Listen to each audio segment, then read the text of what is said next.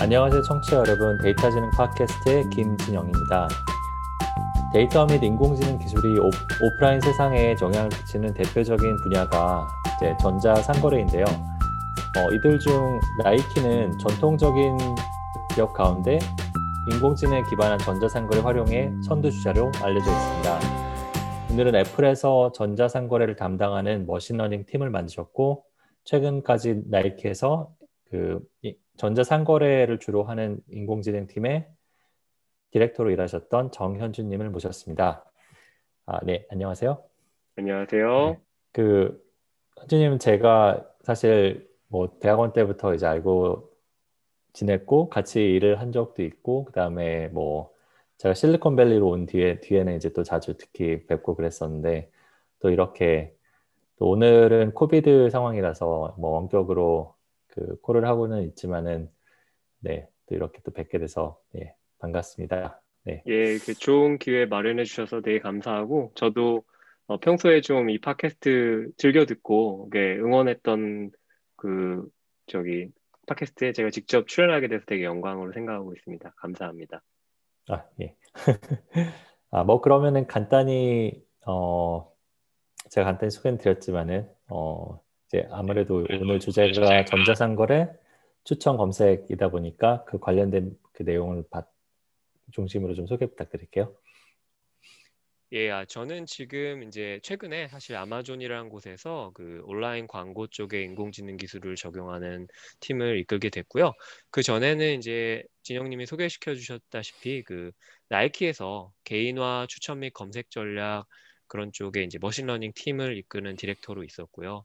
그 전에는 이제 애플에서 고객 접점에 있는 검색, 추천, 또 뭐 내추럴 랭귀지 프로세싱 분야에서 그 머신러닝 팀을 이끌면서 일을 해왔습니다.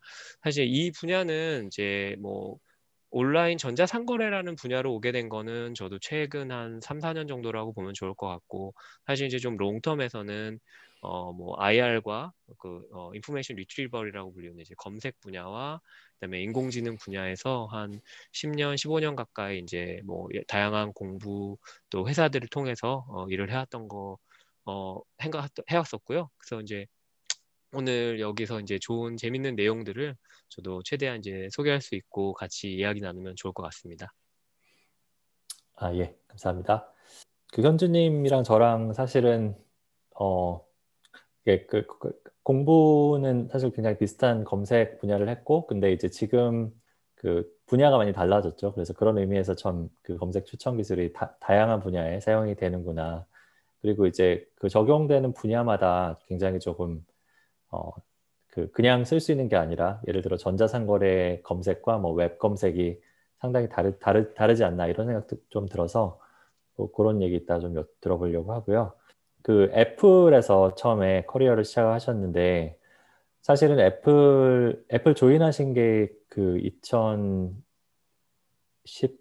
년 예, 오 년 예, 오 년 초가 되죠. 예, 예. 예, 맞습니다. 그, 사실 애플이 지금은 그 뭐 에이아이 뭐 칩까지 만드는 뭐 뭐 대단한 회사가 됐, 회사지만 물론 당, 당시에도 뭐 그랬지만은 그 그때 이제 애플에서 이제 그 뭐 머신러닝 주로 이제 시작을 하셨는데, 그 그때 약간 좀 초창기셨다고 들었어요. 그때 그때 좀 말씀을 해주실 수 있을까요?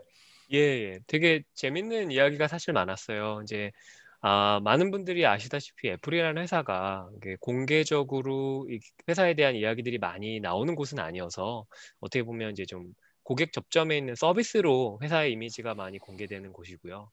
그런 측면에서 이제 제가 조인할 당시 애플이 어떤 느낌이었냐면, 그 아이폰 식스에서의 큰 성공을 갖고 이제 애플이 다음 단계에 어디로 갈 것인가를 되게 고민하던 시기였고, 근데 구글과 페이스북, 아마존이 그 당시에 에이아이에 투자되는 걸 보면서 애플도 마찬가지로 이제 이 분야에 대한 투자를 굉장히 많이 하려고 했어요.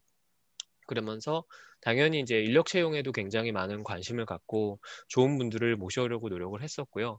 그러면서 이제 저도 좀 운이 좋게 그 당시 애플 안에 어플라이드 머신러닝 그룹이라는 그 이제 조직이 생겼고, 그 조직이 제가 인터뷰 볼 당시 딱 한 일 년쯤 됐던 것 같아요. 일 년 조금 넘었을 텐데, 그러면서 이제 저는 그 안에서 작은 팀의 이제 하나의 그 파운딩 멤버로 들어가서 저의 그 지금의 이제 전 저의 보스였던 매니저분과 함께 이제 팀을 같이 만들고, 어떻게 보면 이제 많은 분들이 생각하시기에 애플이 이렇게 큰 회사인데 어떻게 일을 시작하셨어요? 물어보시는 분들이 참 많았는데, 사실은 굉장히 스타트업 같은 느낌이었어요. 처음에 딱 들어갔을 때 회사는 애플이라고 하지만 사실 일이라는 거는 어떻게 보면 그냥 주어진 모든 것들 하나하나를 새롭게 빌드하고 새롭게 만드는 느낌이어서 사실 처음에 어렵기도 했지만 굉장히 재밌었던 것 같기도 하고, 그 과정에서 이제 많은 거를 좀 배울 수 있었어서 굉장히 좋은 경험이 됐던 것 같아요.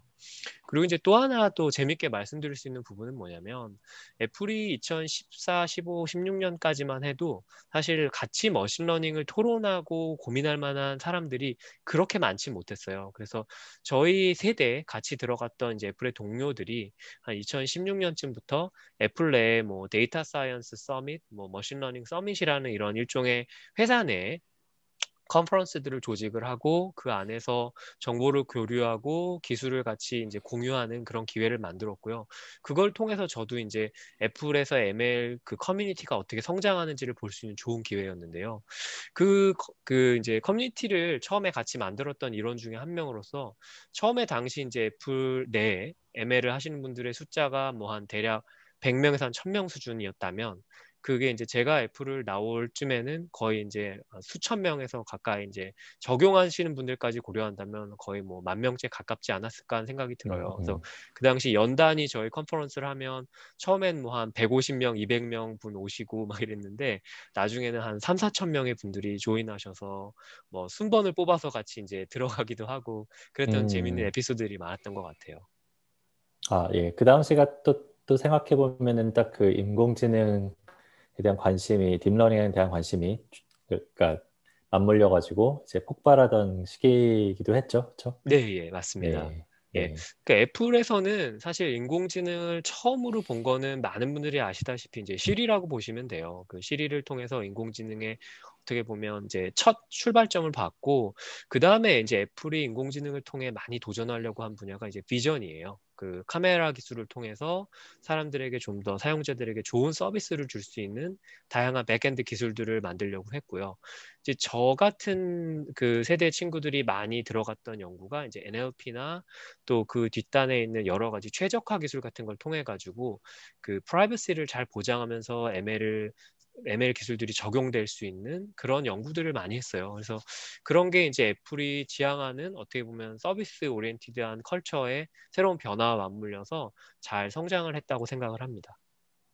네.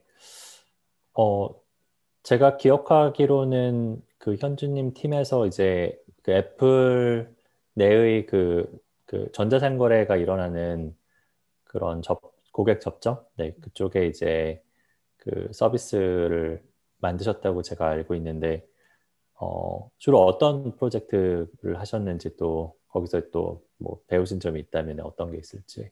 예, 사실 이게 애플이 이제 되게 재미있는 부분의 하나가 많은 프로덕트를 팔지 않는다고 생각을 해요. 근데 이제 저희가 애플에서 보는 관점은 사실 프로덕트를 셀링하는 관점에서 시작을 해서 프로덕트가 사용들이 사용, 사용자들이 사용하시면서 겪는 불편, 그리고 그 프로덕트를 새로운 프로덕트로 바꾸는 일련의 제 과정까지를 전체적으로 보려고 많이 노력을 했어요. 그래서 당연히 이제 애플 닷컴 같은 온라인 사이트나 뭐 모바일에서의 물건을 구매하시고 교환하시는 과정, 또 물건을 사용하시면서 제품의 어떤 하자나 문제가 생겼을 때 질문을 받고 그 질문에 처리해주고 예약을 하고 이런 일련의 과정, 그리고 그것을 다시 이제 재판매에 이르는 과정까지의 다양한 기술이 필요한데, 그중에 이제 요소 기술을 따져보자면 저희 팀에서 이제 가장 많이 주, 어, 초점을 뒀던 부분이 어떻게 정보의 접근성을 높이는가라는 부분이었어요. 사실 이 기술은 뭐 인포메이션 리트리버를 하신 분들은 다 아시는 내용이긴 하지만, 어떤 정보를 어떻게 제공했을 때 고객들이 빨리 찾아서 원하는 답을 찾고 시간을 아끼고 저희 서비스 안에서 어, 사용자 만족도를 높일 것인가에 하는 문제였는데, 물건을 파는 과정뿐만 아니라 물건에 대한 문제, 뭐 하자, 또 뭐 교환, 다양한 부분에 있어서 랭킹 서비스나 뭐 클래시피케이션 서비스, 뭐 추천 서비스, 그다음에 쿼리를 서제스트 해주는 서비스, 그리고 또 이런 부분들이 애플의 고객들뿐만 아니라 애플 고객의 질문이나 어떤 문의들을 처리해 주시는 애플 안에 커스터머 센터에 계신 분들까지도 사용할 수 있는 서비스로 연결이 되었어요. 그래서 나중에는 이제 저희가 그 어떤 사용자군을 나눌 때 단순히 아, 애플의 저희 커스터머들만 보는 게 아니라 이제 애플 내의 커스터머, 외부의 커스터머 이 두 부분을 다 고려해서 서비스를 만들게 되면서 굉장히 재미있는 이제 엔엘피 문제들이나 이런 부분들을 어, 경험할 수 있었습니다. 아 그러니까 이제 그 검색 추천 대상이 되는 게 어, 어떤 뭐 애플 프로덕트뿐만이 아니라 이제 그 프로덕트에 대한 어떤 뭐 질문이나 아니면은 그 뭐 포럼의 그 어떤 그 데이터베이스에 이제 지식이나 이제 이런 부분을 다 포함하는 그런 서비스였던 거죠?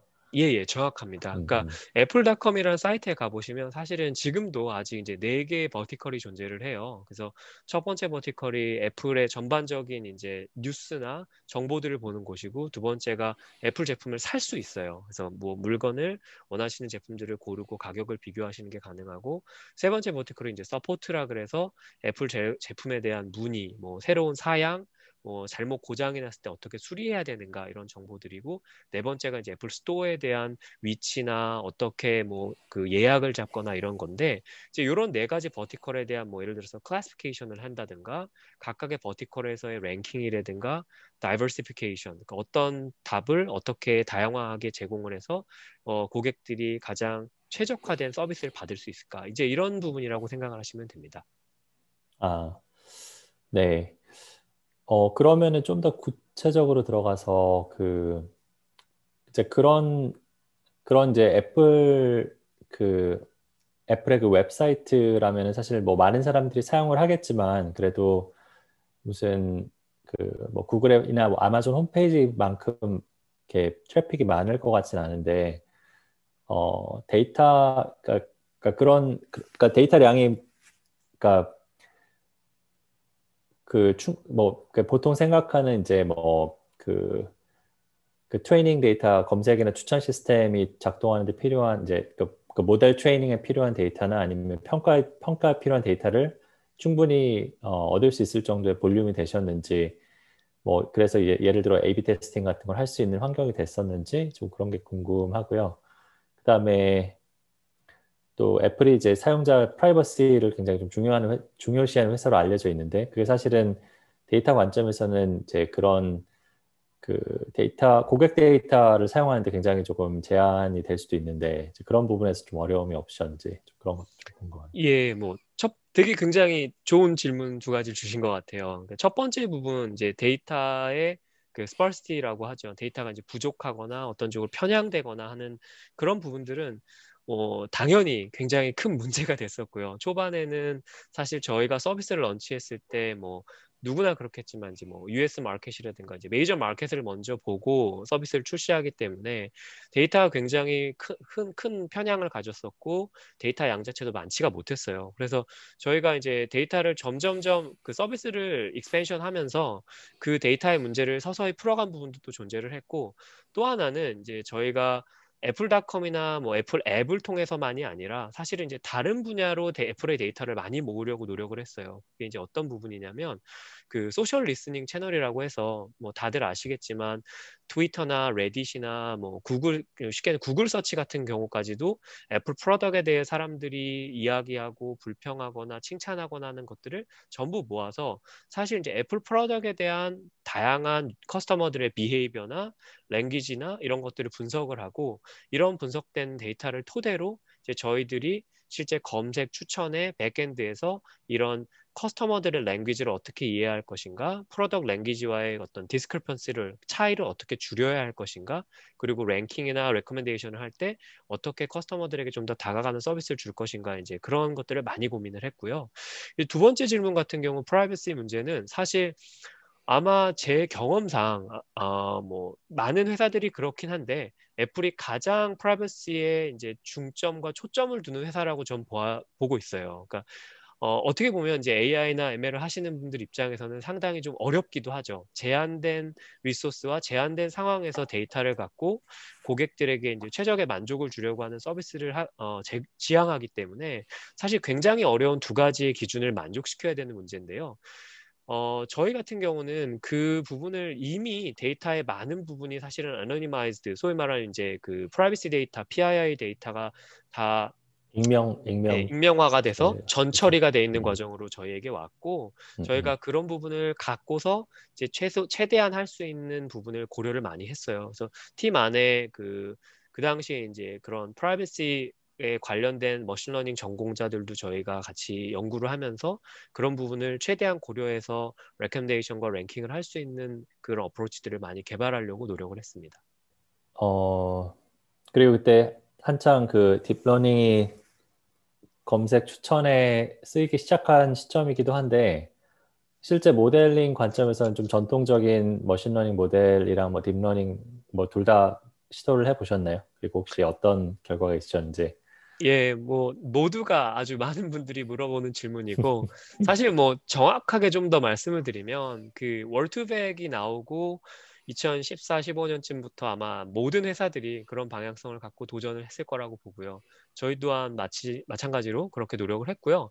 사실 이제 프로덕트 라인에서 데이터가 부족했을 때 딥러닝이 어떤 성능을 보여주는가에 대해서는 이제 많은 리서치들이 답을 보여줬지만 아직까지 어, 전통적인 아, 알고리즘을 아주 이제 큰 성능 향상을 보이지 못하는 경우들도 많이 존재를 해요. 그래서 그러면 언제 딥러닝을 쓰고 언제 딥러닝을 쓰지 않는 게 좋은가, 이거에 대해서는 사실 정답은 없다고 저는 보고 있어요. 이제 데이터의 성격, 도메인의 성격, 또 우리가 얼마나 하이 퀄리티의 레이블을 얻을 수 있는가, 이런 문제들을 다 고려해서 결정을 해야 되는 거기 때문에 이게 뭐 어느 게 좋다 나쁘다라는 답보다는 정확하게는 주어진 비즈니스에 대한 이해와 데이터에 대한 분석이 잘 이루어지고 나서 그런 결정을 내릴 수 있지 않나 보고요. 애플 내부적으로 이제 어떤 기술을 쓰냐, 이거에 대해서는 제가 뭐 아주 자세한 답을 드리긴 좀 어렵지만 당연히 이제 전통적 엠엘과 최근 많이 쓰이고 있는 딥러닝 기술을 다 사용이 되고 트렌드로 보시면 되게 좋을 것 같아요. 뭐 최근에 이제 버트 기반의 뭐 트랜스포머 기반의 엔엘피 모델이라든가 트랜스퍼 러닝 기술이라든가 뭐 프라이버시를 프리저빙하면서 돌리는 여러 가지 엠엘 기술들, 이런 것들이 다양하게 혼재돼서 사용된다고 어, 보시면 좋을 것 같습니다. 네, 그 예, 그 부분은 뭐 제가 다른 어, 회사나 아니면 또 제 일에서 경험한 부분이랑 또 예, 많이 어, 유사한 것 같습니다. 뭐 그게 그 제 제 느낌으로는 데이터가 많은 회사나 아니면 도메인에서는 이제 그 딥러닝이 뭐 그 그 그 명 실 그러니까 명확하게 좋은 성능을 보인다고 알려져 있는데 그렇지 않은 그 좀 소규모 중소규모 어떤 도메인에서는 아직은 뭐 비슷한 것 같고 어 뭐 당연히 이제 피처 사이즈랑도 관련된 되는 것 같고 레이블 퀄리티도 있고 여러 가지가 다 변수가 되는 것 같아요. 네. 음. 네, 그리고 애플에서 또 이제 매니저가 되셨는데 그런 부분이 배우신 점이 있을 것 같은데 그런 이야기도 좀 해주실 수 있을까요? 예, 뭐 제가 애플에서 제가 처음에 말씀드렸다시피 이제 그 스타트업을 빌드하는 경험을 했다라고 말씀을 드렸던 게 사실 그 한 부분이었던 것 같아요. 그러니까 인디비주얼 컨트리뷰터, 소위 말하는 이제 개인의 연구원 어떤 뭐 임플로이로서의 일도 있었지만 다른 한 분야에서 제가 많이 배울 수 있었던 게 어, 사람을 마음을 이해하고 팀원을 이제 이끌고 그 팀이 지향하고 싶은 방향으로 팀 전체가 성과를 내고 혁신을 이끄는 것, 그게 참 어려운 거구나라는 걸 일단 전체적으로 많이 배웠다고 보면 되고요. 그 과정에서 조금 이제 이 청취하시는 분들에게 도움이 될 수 있는 얘기라고 생각을 한다면 이런 부분을 생각하시면 좋을 것 같아요.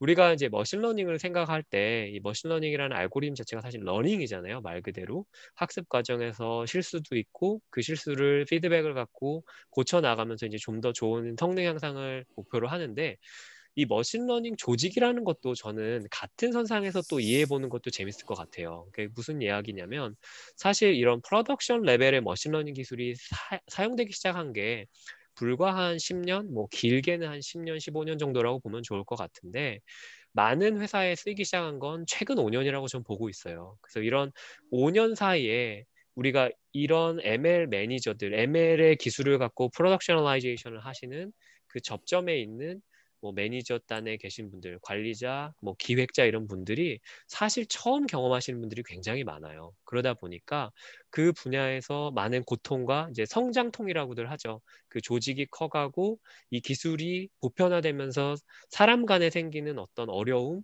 마찰, 또 그걸 극복해나가면서 하는 성장, 이게 있는데 그런 부분이 지금 여러 회사들에서 있는 것 같고요. 저도 그 과정에서 참 많은 것들을 배웠고, 왜 예를 들어서 이제 요즘 이제 많이 쓰이는 모델이긴 하죠. 그러니까 뭐 엔지니어링 조직이 있고, 사이언스 조직이 있고, 뭐 프로그램 매니지먼트 조직이 있어서 이제 어떤 트라이앵글로 회사가 이제 조직이 이끌어져 가는 그런 형태들이 많은데, 그런 부분들이 이제 정착되는 가는 과정에서 커뮤니케이션이 얼마나 중요한가, 이제 이 레슨은 꼭 알려드리고 싶었어요. 그래서 한국에 계신 또 뭐 미국에 계신 많은 이 분야 또는 이 분야를 생각하시는 분들이 어, 공부를 하시거나 준비를 하실 때 어떤 거가 가장 중요하신가요? 무저, 물어보시는 분들이 많은데, 사실 이제 제가 이런 팀 그로스를 시켜보면서 느낀 게 기술적인 부분은 어떤 분보다 한국 분들이 잘 하시더라고요. 잘 하시고 저희 부, 팀원 중에도 한국 분들이 계셨고 누구보다 이제 하이 퍼포머셨는데, 이제 더 어려운 부분을 꼽자면 사실은 커뮤니케이션인 것 같아요. 팀이 커가고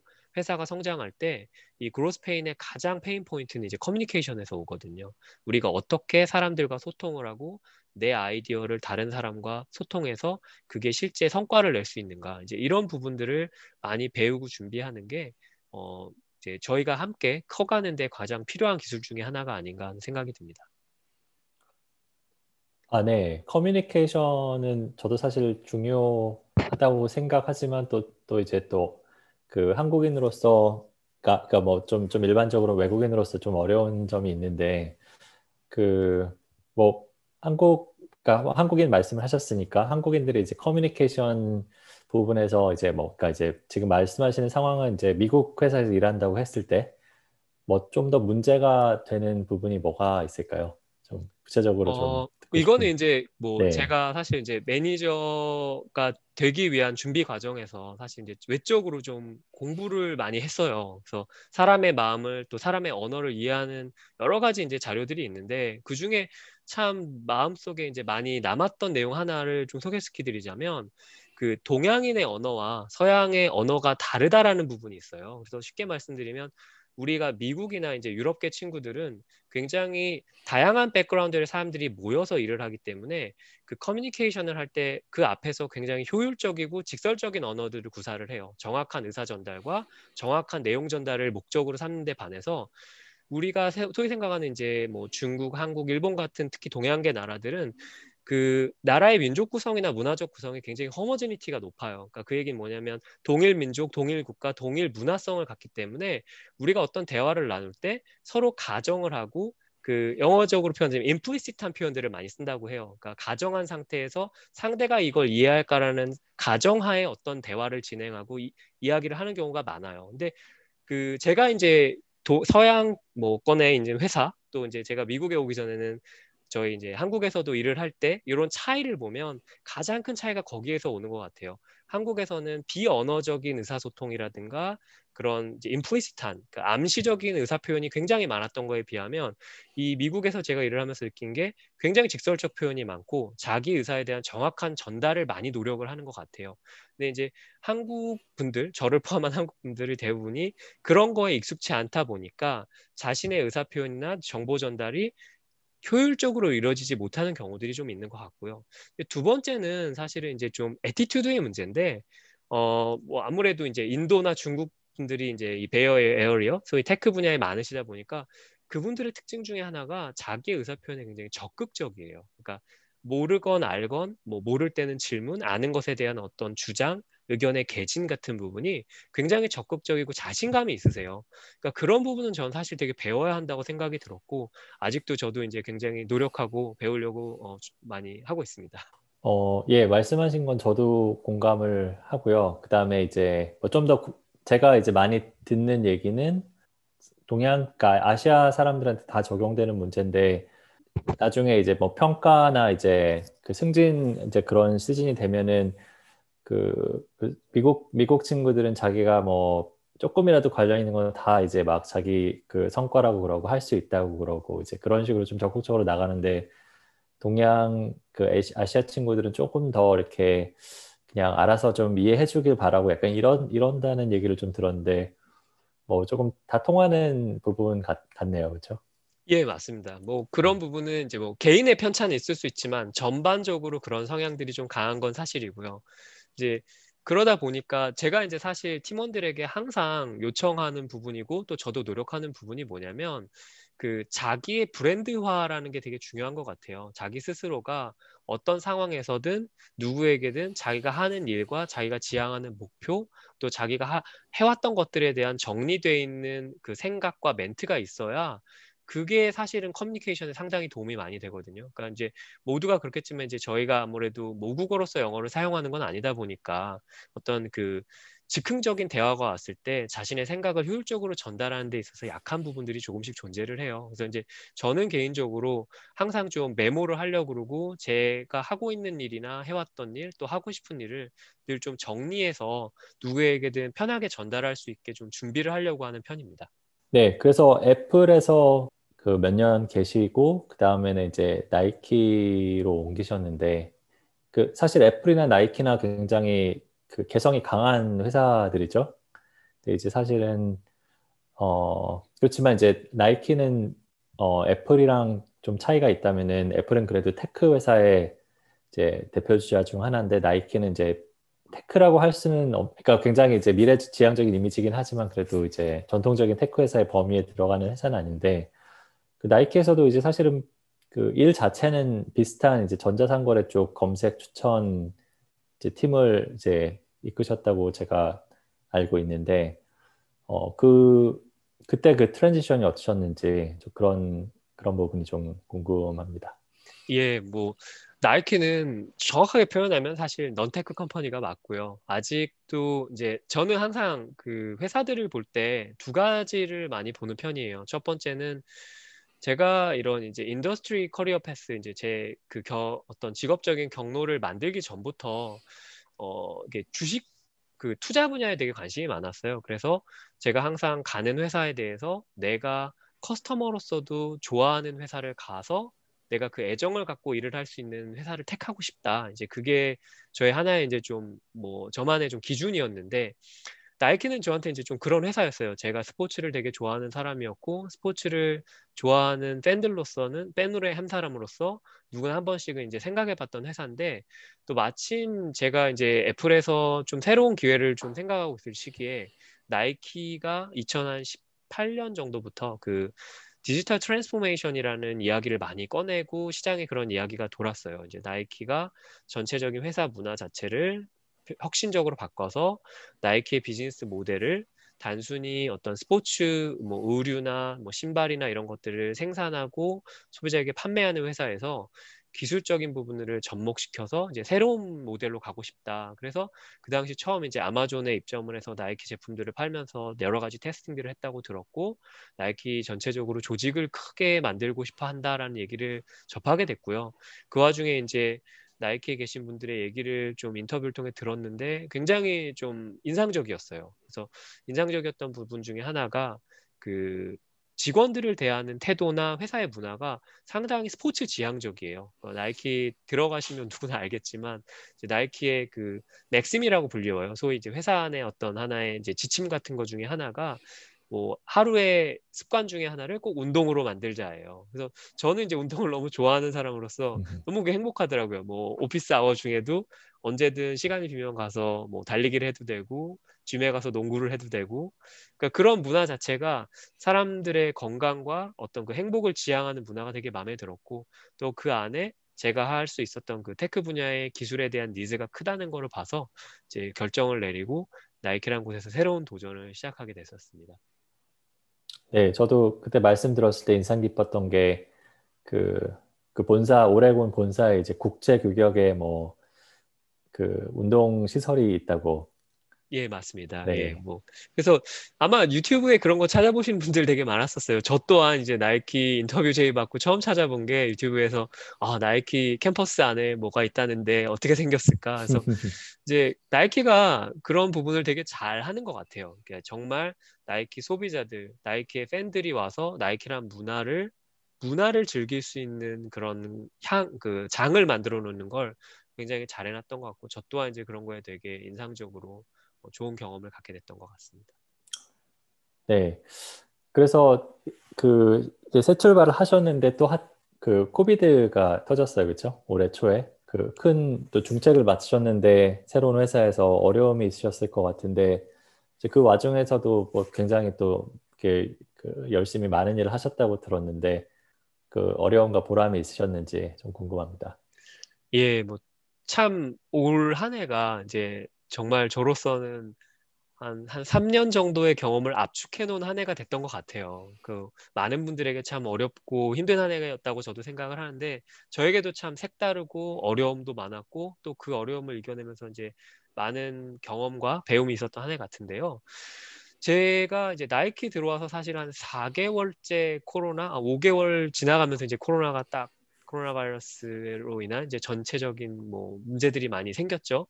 뭐 회사가 문을 닫고, 뭐 리테일 스토어들이 다 문을 닫고, 여러 가지 이제 워크프롬홈이 생기고, 전체적인 모든 것들이 바뀌었다고 봐야 됐었죠. 그래서 팀을 이끌고 이제 그 당시 그룹을 이끄는 사람으로서 저에게 이제 가장 큰 어려움이었던 거는 커뮤니케이션이었어요. 그러니까 그 당시 팀을 빌딩하고 저희 팀이 나가고자 하는 목표를 세웠었는데, 이제 전체적인 팀의 목표와 방향성을 한순간에 이제 피버팅을 해야 됐었죠. 이제 전환을 시켜야 되는 시기였어요. 왜냐하면 회사 관점에서도 저희가 뭐 일 개년, 삼 개년 이런 계획을 짰었지만 그 일 년, 삼 년에 맞췄던 계획들이 지금 이 코로나로 인한 현재 상황에서 모두 바꿔서 재조정 및 재실현화를 해야 되는 상황이 됐고, 또 당장 회사가 뭐 아시겠지만 전통적으로 나이키라는 회사가 나이키 매장에 가서 고객들이 신발을 만져보고 의류를 만져보고 그 다양한 상품들에 대한 경험을 통해 구매를 하는 과정을 거치는데, 그런 것이 없이 이제 온라인에서 이런 물건들을 팔고 경험시켜야 되나 되는 그런 미션이 이제 저희 팀에 주어진 거고, 저희 팀으로서는 이제 한 일 년 후에 해야 될 일을 갑자기 해야 되는 상황이 왔었죠. 그래서 이제 저희가 처음에 이 부분을 시작했던 거에 많은 초점을 뒀던 게 하나예요. 아, 우리가 많은 이야기와 많은 고민을 온라인에서 할 수 있는 효율적인 방법을 찾아보자. 그래서 처음 한 한 달은 정말 많은 미팅과 많은 시간을 쓰면서 팀원들, 또 저와 하는 같이 일했던 많은 파트너들이 그 시간들 속에서 이제 경험, 자신들의 노하우를 다 짜내서 최대한 이피션트한, 그러니까 효율적으로 우리가 일을 진행할 수 있는 그런 고민을 많이 했고요. 그러면서 이제 저희가 필요한 기술들에 대한 알 앤 알 정의를 참 열심히 했던 것 같아요. 어떤 팀이 어떻게, 어떤 시간에 어떤 일을 할 수 있게 그 조직화를 해내서, 다행히도 이제 이런 부분에 있어서 정말 좋은 팀원들의 서포트를 저는 받았던 것 같고요. 같이 일했던 뭐 한 오십에서 백 명 넘는 저희 이제 저희 팀뿐만이 아니라 옆에 파트너 팀 분들이 정말 좋은 지원을 해주셨고, 또 한 가지는 이제 나이키가 그 과정에서 뭐 많은 분들이, 주주분들이 다 아실 거예요. 이제 이거 나이키 어닝콜에도 많이 나왔던 얘기인데, 이제 디 투 씨라고 하죠. 다이렉트 컨슈머라는 그런 패러다임 시프트를 너무 잘 해냈어요. 그래서 나이키가 이제 이거를 잘 해낸 이유는 여러 가지가 있는데, 저는 이제 시장에서 소위 이런 걸 성공한 회사들을 볼 때 두 가지를 보더라고요. 그 기존의 intellectual property라고 그러죠. 이제 지적재산권이나 어떤 고유 기술을 굉장히 잘 갖고 있는 회사, 또는 커스터머들의 릴레이션십이 아주 좋은, 브랜드 가치가 높고 플랫폼을 잘 갖고 있는 회사, 이런 두 회사들이 이런 디 투 씨로 갔을 때 성공을 많이 하는 경우가 많다라고 이제 분석을 하시는데, 나이키는 사실 이제 후자에 가깝죠. 어떻게 보면은 아까 진영님께서 말씀하셨다시피 그 애플에 못지않게 이 스포츠 분야에서 뭐 탑 넘버원으로서의 그런 브랜드 이미지가 있고 고객 충성도가 있고 그런 플랫폼을 갖고 있었기 때문에 이런 디 투 씨 과정에서도 굉장히 다른 회사들에 비해선 수월하게 그 어려움을 이겨낼 수 있었던 것 같고요. 그 그런 과정을 겪으면서 이제 여러 가지를 경험할 수 있었던 것 같습니다. 아, 예. 제가 여기서 부연을 하자면, 이제 나이키가 디 투 씨라고 말씀하셨던 게 제 이해가 맞다면은 나이키가 이제 아마존에서 그 이천십칠 년부터 이천십구 년 정도까지 이제 물건을 직접 팔다가 어느 순간에 이제 아마존에서 철수를 하고 이제 자체 상거래 플랫폼을 만을 이용하겠다, 이렇게 그 바꾸 바꿨잖아요. 이제 그 그런 그 부분을 말씀하시는 게 맞나요? 예, 맞습니다, 맞습니다. 네, 사실은 굉장히 그 미국에서 이제 그 아마존이 갖는 이제 전자상거래에서 차지하는 위상을 생각을 해보면은 제가 알기로 한 거의 삼십, 사십 퍼센트의 트랜잭션이 다 아마존을 통해서 이루어진다고 들었는데, 아무리 나이키라도 쉽지 않은 결정이었을 것 같은데, 그때도 사실 제가 이제 분석 기사를 읽어보니까 나이키가 이게 잘하는 건가 약간 이런 그 우려 섞인 그 당시에 이제 그런 기사가 많았던 것 같은데, 그 뭐 뭐 결론적으로는 올해 굉장히 뭐 실적도 좋았고 성공적이었다고 이제 평가를 하시는 것 같아요. 근데 이제 사실은 어 저는 이제 궁금한 게, 이제 데이터를 하는 사람으로서 그럼 이런 종류의 그 굉장히 크리티컬한 비즈니스 결정을 할 때 사실은 이게 사실은 뭐 뭐 쉽게 뭐 내가 에이비 테스트를 해봐 해봐야겠다 이런 식으로 할 수 있는 결정은 아닌 것 같은데, 어떤 데이터가 활용될 수 있는 여지가 뭐 있었을 것 같은데 어떤 방식이었을지 좀 궁금하고요. 혹시나 아시는 게 있다면은 직접 예예 예, 예. 일단 뭐 그 그 그 부분이 궁금하고, 그 다음에 이제 트랜스포메이션 과정에서 실제 그 현준님이 하시는 검색 추천 그 시스템이 어떤 역할을 했는지도 조금 궁금합니다. 예, 뭐 이 부분의 질문은 사실 아주 아주 너무 전 좋은 질문이라고 생각을 해요. 굉장히 좋은 질문이라고 보는 이유가, 아마 많은 분들이 이런 고민을 할 거라고 생각이 들어요. 한국의 전자상거래 분야에 계신 분들, 또 의사결정을 하시는 분들도 똑같은 고민을 하실 거라고 생각이 드는데, 아마존에 입점을 했을 때의 장점, 단점, 또 나이키가 고유의 브랜드로 고유의 플랫폼으로 갔을 때의 장점, 단점을 이제 나이키는 치열하게 사전 분석을 해왔었던 걸로 저는 알고 있어요. 이제 제 의견이 전체적인 나이키를 대변할 수는 없고 제가 모든 정보를 아는 건 아니기 때문에 말씀드리는데 좀 조심스럽습니다만, 제가 아는 한은 굉장히 많은 형태의 데이터를 수집했었고, 고객들이 이런 과정과 저런 과정에 갔을 때 어떤 식의 의사결정을 한 것인가에 대한 다양한 이제 그런 시뮬레이션, 또 그런 그 테스트를 해왔던 걸로 생각을 했고요. 그리고 이제 또 하나는 나이키라는 그 브랜드가 갖고 있는 특이한 점 하나가, 이제 제가 아까도 살짝 말씀드렸다시피 미국의 밀레니얼들, 이제 미국의 이십 대 저 젊은 소비층들이 가장 탑픽으로 꼽는 브랜드에 대한 조사가 늘 이루어져요. 근데 뭐 예를 들어서 일렉트로닉 디바이스 분야에서는 항상 애플이 일 위를 차지해왔고, 뭐 소셜 네트워크 서비스 분야에는 뭐 페이스북 일 위를 차지해왔고, 뭐 최근에 이제 뭐 스냅 같은 핀터레스트 같은 회사들도 엄청 인기를 갖고 있고요. 근데 스포츠 굿즈 분야에서, 이제 스포츠 의류 및 신발 분야에서는 나이키가 늘 일 위를 해왔어요. 그래서 그 과정에서 나이키는 자신들이 갖고 있는 이제 고객과의 접점에 대한 자신감과 그 데이터에 대한 어느 정도의 신뢰성을 이미 확보했던 것 같아요. 그래서 아마존을 통해서 얻는 수익과 위험 대비 이제 고유 브랜드와 플랫폼으로 갔을 때 수익과 그 위험성을 미리 보고 이런 판단을 했다고 보고요. 이제 그 과정에서 이제 제가 이끌고 이제 같이 인벌브 됐던 프로젝트나 팀들을 보면, 저희들이 이제 가장 초점을 뒀던 건 나이키의 고객들이 어떻게 하면 나이키 안에서의 그 유니크하고 퍼스널라이즈 돼 있는 서비스를 줄 것이냐였어요. 그래서 나이키에 들어왔을 때 예를 들어서 그냥 구글에서 뭐 어떤 신발을 찾는 경험과 나이키라는 플랫폼에 들어왔을 때 신발을 찾는 경험이 어떻게 달라질 수 있을까, 이런 고민을 많이 했어요.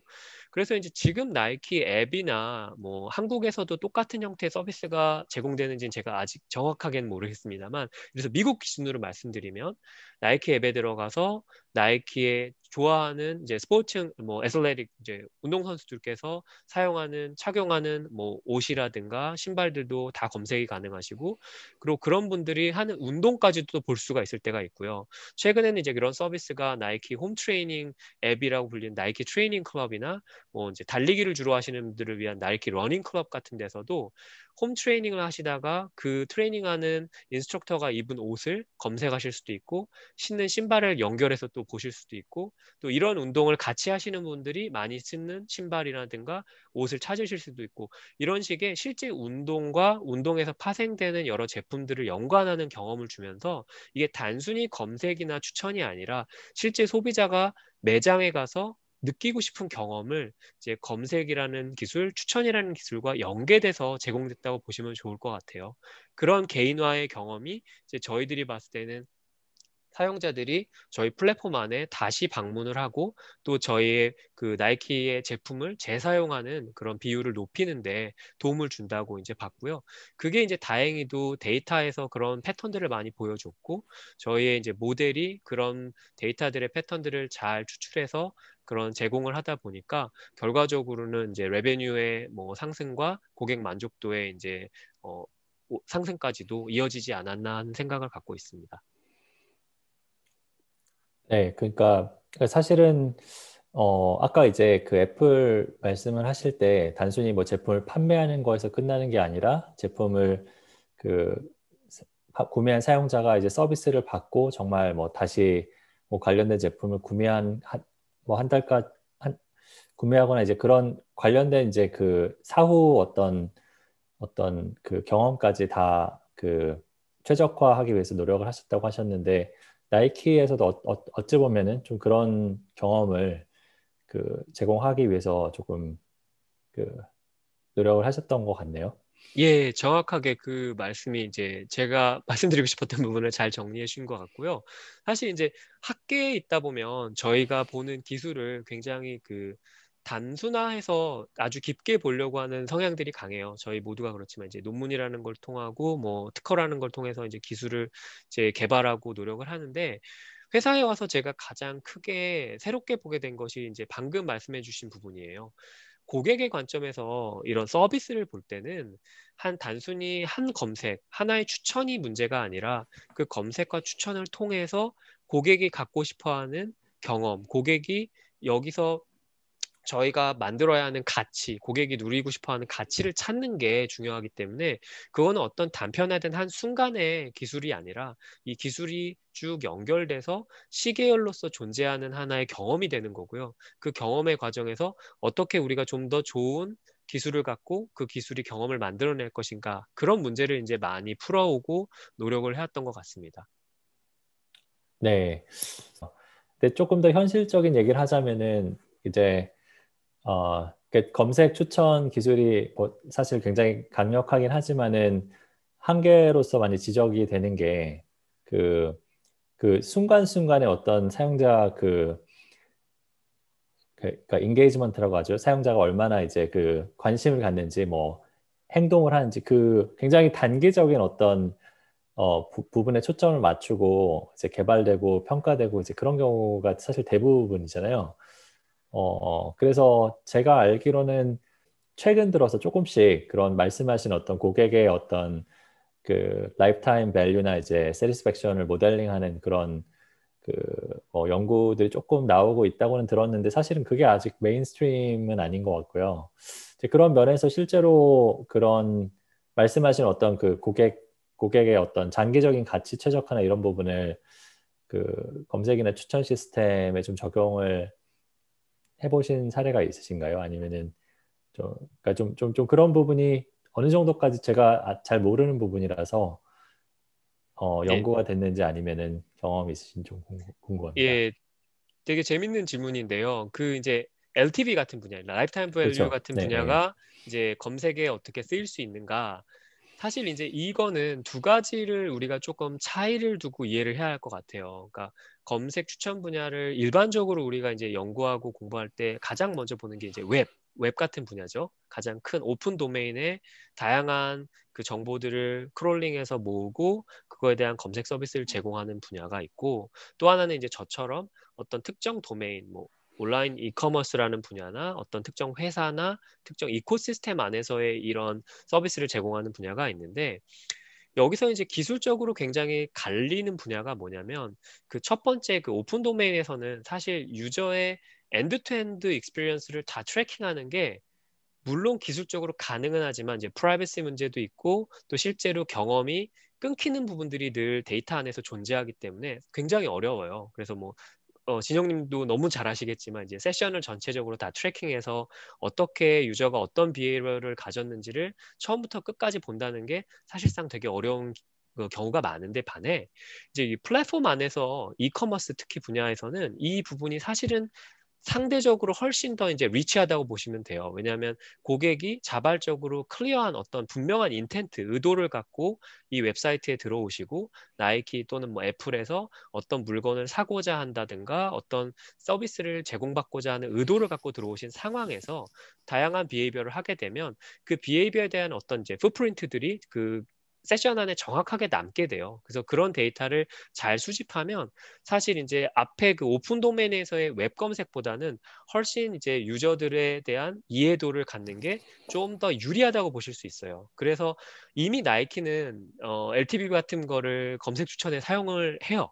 그 이거는 뭐 나이키뿐만이 아니라 많은 이커머스 엔진들이 그런 이제 그 마케팅 하시는 분들이 기존에 사용했던 개념이죠. 사실은 엘티브이라는 것이. 이제 이런 부분들을 에이아이 기술과 접목을 해서 어떻게 하면 검색을 더 잘하고 추천을 잘할 것인가 할 때 단순화된 하나의 접점에서의 감, 검색 서비스, 추천 서비스라기보단 이 부분들이 이 소비자가 어떻게 하면 또 올게 할 것인가, 또 제품을 사고 싶게 하고 여기 안에 또 머무르고 싶게 할 것인가를 더 고민할 때가 많다고 보시면 좋을 것 같아요. 아, 예, 예. 제가 이제 실무, 좀 더 실무적으로 좀 더 질문을 드려보면은, 그러니까 예를 들어서 지금 그 현재 만약에 그 뭐 예를 들어서 뭐 나이키에서 사용되는, 그러니까 어떤 사이트에서, 그러니까 사용되는 이제 전자상거래 그 사이, 사이트 검, 검색 모델이 이제 뭐 단, 단순히 이제 클릭, 클릭을 최적화하는 모델이 있고, 그 지금 그 모델을 만약에 엘티브이 최적화하는 모델로 어, 그러니까 좀 더 장기적인 수익, 수익이나 이제 어떤 고객 가치를 최적화하는 모델로 바꾼다 했을 때 사실은 현실적으로는 그, 그러니까 이제, 어, 후자의 모델이 전자보다 낫다는 걸 증명하기가 좀 어렵지 않냐는 거죠. 그러니까 이제 그런, 적어도 이제 에이비 테스트를 한다고 했을 때는 당연히 전자의 모델이 뭐 수익이 좋을 거고, 수익이 좋은 모델을 사실은, 어, 뭐 가치, 가치, 가치를 어, 끌어올릴 수는 있지만은 아직 그게 사실은 수치로 증명되지 않은 모델로 대체하기가 쉽지 않은 일이라는 생각이 전 들거든요. 제가 그 경험이, 그러니까 디렉트 경험이 없는 상황에서 생각할 때는. 그래서 그런, 그런 부분이, 그러니까 이제 당연히 엘티브이가 뭐 좋, 좋을 거란 생각을 하지만은 그걸 실제로 비즈니스 현장에서 이제 그런 모델을, 어, 모, 모델의 정당성을 어떻게 그 주장 주장할 수 있고 평가받을 수 있고 이제 그, 그 그런 부분이 좀 더 궁금한 것 같습니다, 저는. 아, 예. 뭐 그 질문에 대해서 답을 좀 더 이제 깊게 드리자면은 어, 행운이게도 저의 경우에 이제 나이키는 사실 외부에 어떻게 알려졌는지는 모르지만 나이키라는 회사가 굉장히 그 고객에 대한 그런 그 연구 분석 투자를 많이 했던 회사예요. 그래서 마케팅 조직이 엄청 크고 다행히게 이제 제가 행운이라고 말씀드린 이유가 뭐냐면 엘티브이 같은 가치를 그 어떻게 보면 엠엘 모델 입장에서 최적화되는 대상으로 삼는 것에 대해서 이미 사람들에게 굉장히 그 편안하게 받아들여져 있는 상황이었어요. 그러니까 제가 그거를 굳이 왜 엘티브이를 사용해야 되나요라는 질문은 도리어 제가 해야 되는 입장이었다고 보시면 좋을 것 같고 엘티브이를 이용해서 고객 최적화를 하는 게 더 맞지 않니라는 생각을 가진 사람들이 어떻게 보면 좀 다수라고 보셨다면 좋을 것 같고요. 그래서 그게 이제 어떻게 그런 모델을 실제 테스팅하느냐의 문제에서는 굉장히 어려운 부분이 있습니다. 그거는 진영님 말씀이 정확히 맞고요. 이거는 에이비 테스팅의 관점, 우리가 단기간의 이익과 어떻게 보면 롱텀의 이익, 장기간의 이익을 갖고 비교를 한다. 사실 지금 현존의 기술로는 상당히 어려운 부분이 많아요. 제한점도 많고 또 이게 뭐 많은 분들이 이런 얘기를 하실 수도 있는데 뭐 밴딧 같은 알고리즘을 써서 그럼 하면 되지 않겠냐, 좀 더 에이비 테스팅보다는 다른 관점으로 해석할 수 있지 않겠냐 하는데 물론 그런 기술을 사용하려고 노력을 하는데 이게 이제 그 현실과 이론 사이에 늘 이제 간극이 존재하는 부분이 그 피드백에 대한 딜레이나 그 퀄리티의 문제가 늘 있고 그 부분에서 이제 모델의 실제 그 디시전 메이킹, 이 모델을 런치할 것이냐 안 할 것이냐 이 부분에 대한 게 상당히 까다롭고 어려운 부분이 많이 존재를 해서 이 부분은 현재까지는 많은 부분들이 그 좀 경험적으로 이루어지는 게 많은 것 같고요. 실제 모델을 롱텀으로 할 거냐 숏텀으로 할 거냐는 전략적 경험, 전략적인 선택으로 이루어지는 게 좀 더 많다고 보는 게 어, 제가 생각엔 좀 적절한 것 같습니다. 네네. 그 제가 알기로는 어, 예를 들어 이제 넷플릭스 같은 회사는 그러니까 보통은 이제 그, 그 인더스트리에서 에이비 테스팅을 할 때 기껏해야 이제 뭐 며칠을 하던가 아니면 기껏해야 뭐 일주, 이주를 하는데 그 넷플릭스에서 예전에 나왔던 논문에서는 이제 그 수익이나 이제 그런 그 가입자들의 어떤 어 그렇죠 리텐션 이제 그런 얼만큼 이, 사, 이 사람들이 오랫동안 그러니까 서, 서비스를 오래 사용한다는 게 약간 만족의 약간 척도라고 보는 거죠. 그 사용하는지를 보는 종류의 이제 실험을 할 때는 몇 달 단위로 한다고 하더라고요. 그래서 그렇게 하는 방법이 있긴 한데 그런 경우는 당연히 그러면 그 팀에서 뭐 한 모델을 하나 시, 실험을 하려고 하는데 이제 한 막 뭐 두 달 기다려야 되고 그러면 이제 팀의 어떤 그 생산성이 확 떨어지는 또 문제가 있고 어 이제 그런 또 또 이제 제가 아는 다른 부분은 그럼 이제 그런 장기적인 지표는 사실 오랫동안 측정하기가 쉽지 않기 때문에 그 장기적인 지표를 좀 더 지표랑 이제 좀 상관관계가 높은데 좀 단기적으로 측정 가능한 지표를 찾아가지고 그 약간은 말하자면 이제 프락시 즉 대체 지표를 찾아서 이제 최적화하는 방법이 있긴 한데 뭐 둘 다 완전한 방법은 아니죠. 그래서 뭔가 어 뭐 어려운 어려운 문제는 맞는 것 같습니다. 네.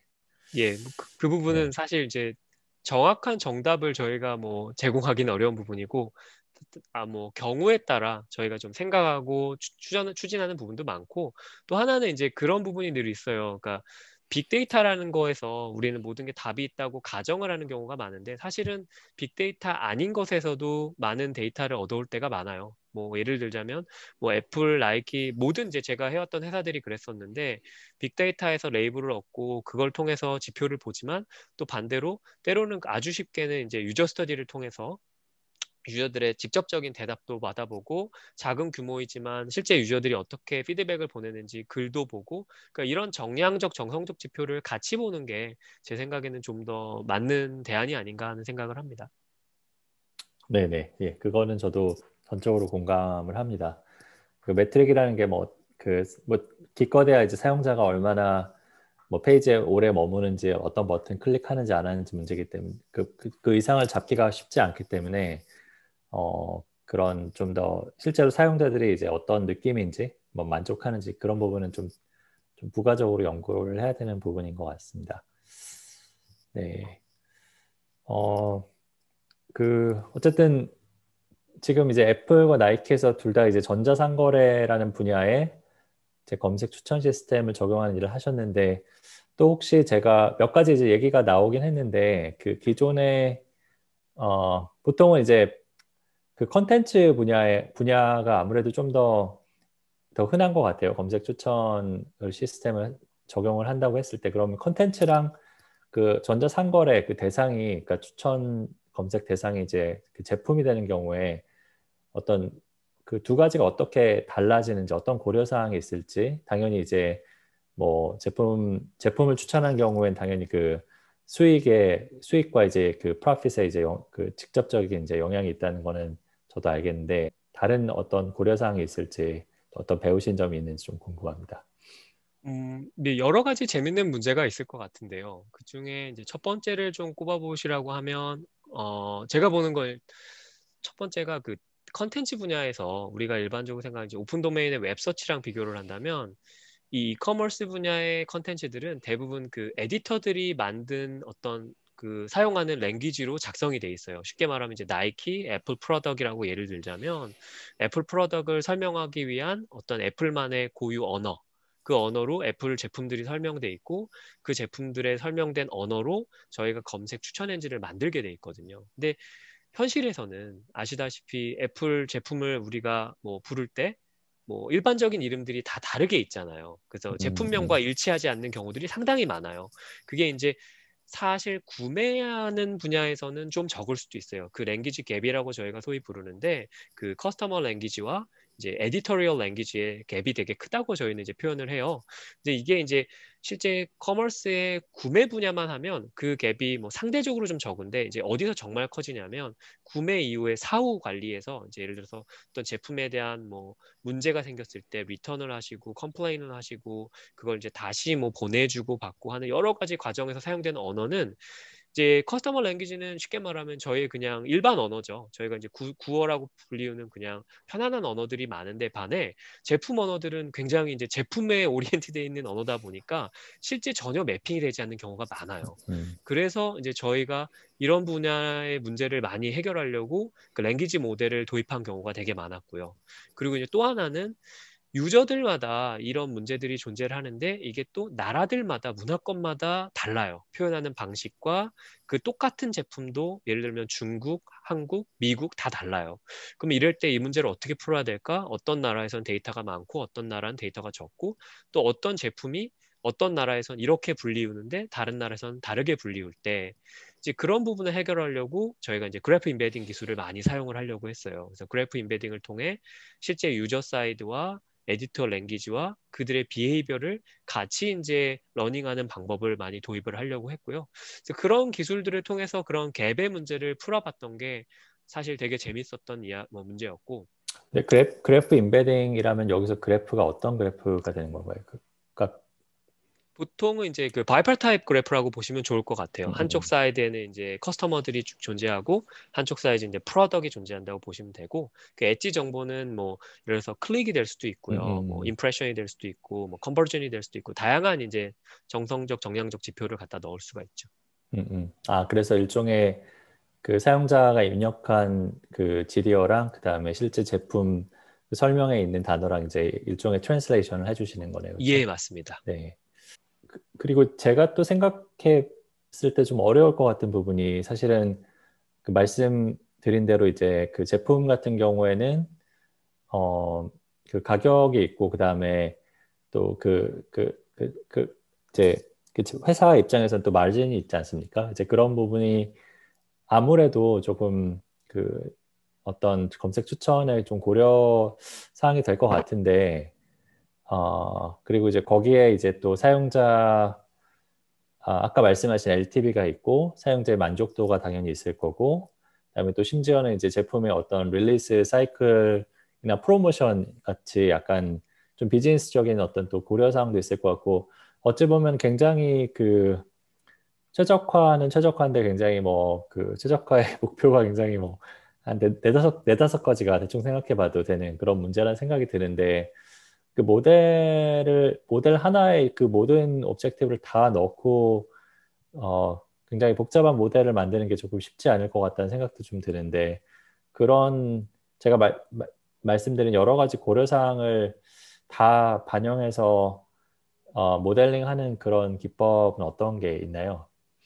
뭐 일단은 그런 부분들을 전부 고려해서 하는 연구들은 이제 최근에 뭐 다양한 곳에서 좀 많이 나오고 있어요. 뭐 연구는 워낙 좋은 곳에서 많이 하니까 뭐 페이스북이나 스포티파이나 아마존이나 이제 여러 군데서 그런 관련 페이퍼들이 나오고 있는데 이제 현실적인 조금 더 얘기를 드리자면 사실 이제 페이퍼와의 현실에서의 조금 갭은 있어요. 그게 무슨 갭이 있냐면 모델은 얼마든지 빌드할 수 있지만 현실에서 이거를 이제 익스큐션하는 과정은 좀 어려움이 존재를 해요. 그렇기 때문에 첫 번째 이제 진영님 주신 질문 중에 제가 답을 해드리고 싶은 건 어, 모델이 모든 프로덕트 그, 그 비즈니스 플로우를 다 커버하지는 않습니다. 그게 이제 대부분의 회사들에서의 사례인데요.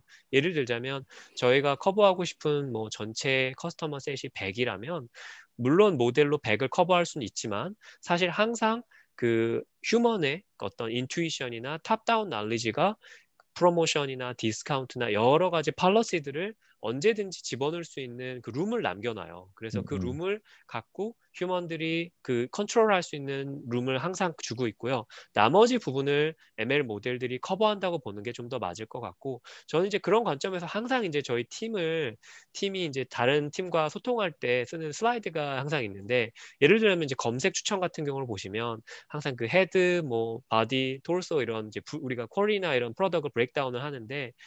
보통 이제 바디나 토르소에 가면은 이제 롱테일 분포를 따르기 때문에 대부분의 경우 엠엘 모델이 좋은 성능을 보이고 많은 일들을 처리해 주고요.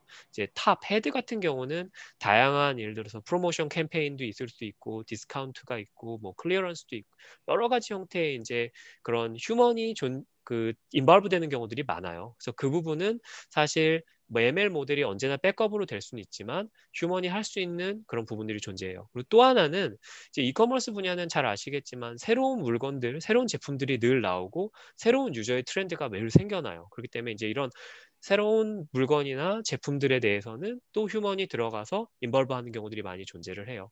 그럼 그럴 때 그럼 어떻게 하십니까? 그러면 많은 경우들이 아주 휴리스틱하게 이제 뭐 오버라이트를 할 수도 있고요. 아니면 뭐 리니어하게 이제 인터폴레이션을 시킬 수도 있고요. 이제 이런 룰들은 뭐 워낙 많이 알려져 있는 거고, 이제 중요한 하이라이트는 엠엘이 모든 거를 다 알 거라라고 생각하시는 분들이 사실 많은데, 현실 세계에서는 그렇게 했을 때 뭐 인터프리테이션의 문제라든가 또 실제 의사결정 과정에서의 조금 뭐 다른 부분, 팔러시가 다를 때의 문제라든가 이런 부분을 고려해서 엠엘 모델과 사람의 그 어떤 지성적인 부분을 같이 혼합해서 사용하는 다른 방식이 있다라는 걸 말씀드리고 싶고, 그리고 이제 또 하나는 이제 다양한 팩터들, 아까 진영님이 집어주신 뭐 렐러번스뿐만이 아니라 뭐 컨버전, 뭐 엘티브이 여러 가지 형태로 모델을 최적화할 수 있는데 그걸 어떻게 합니까? 너무 어렵고 또 너무 중요한 질문이에요. 사실은 이 부분은 여러 가지 어프로치들이 있고 팀마다 그룹마다 조금씩 다른 것 같아요. 제가 같이 일했던 팀 중에 또 어떤 팀들은 조금 더 오프라인 매트릭, 뭐 렐러번스 매트릭에 더 이제 오리엔티드해서 모델을 빌드하는 쪽도 있었고, 또 어떤 팀들은 레베뉴나 컨버전에 좀 더 오리엔티드해서 모델을 만드는 쪽도 있었는데, 결과적으로는 다 이제 한 방향을 보죠. 어, 결국은 유저들이라는 관점에서 보면 고객의 만족도라는 거를 굉장히 보려고 하고요.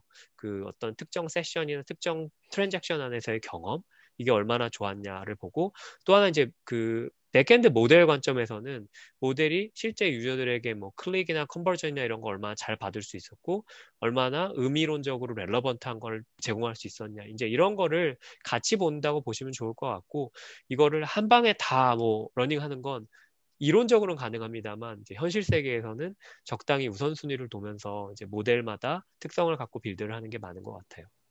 아는 경우도 이제 그 뭐 다 때려 넣어서 모델 하나를 만드는 것보다는 어떤 모델을 여러 개 만든 다음에 이제 적당히 이제 그, 그 비즈니스 우선순위에 따라서 이제 결과를 섞는다든가, 아니면 이제 여러 스테이지로, 그렇죠? 한 렐러번스 모델을 기반으로 해서 그 뒤에 이제 어떤 뭐 레빈이나 이런 부분을 이제 더하고, 이제 그런 식으로 만들었을 때 조금 더 이제 뭐 뭔가 잘못됐을 때 그거를 그 뭐 디버깅 하는 것도 좀 더 쉽고, 네, 그런 각 각자 이제 그 컴포넌트를 개발 하는, 그 따로 개발해서 개발 개선하는 방 것도 것도 좀 더 용이하고 좀 그런 식으로 하는 것 같아요. 네, 근데 이제 어, 네 어려운 어려운 또 부분 중에 하나인 것 같습니다. 네, 음, 제가 마지막으로 좀 더 여쭤보고 싶었던 게, 아, 잠깐 이제 나이키와 이제 애플의 어떤 차이에 대해서, 이제 테크와 넌테크의 차이에 대해서 잠깐 말씀해 주셨는데, 매니저로 일을 하셨으니까, 팀을 만들, 만들고 이제 실제 키우는 일을 하셨으니까, 이제 조금 더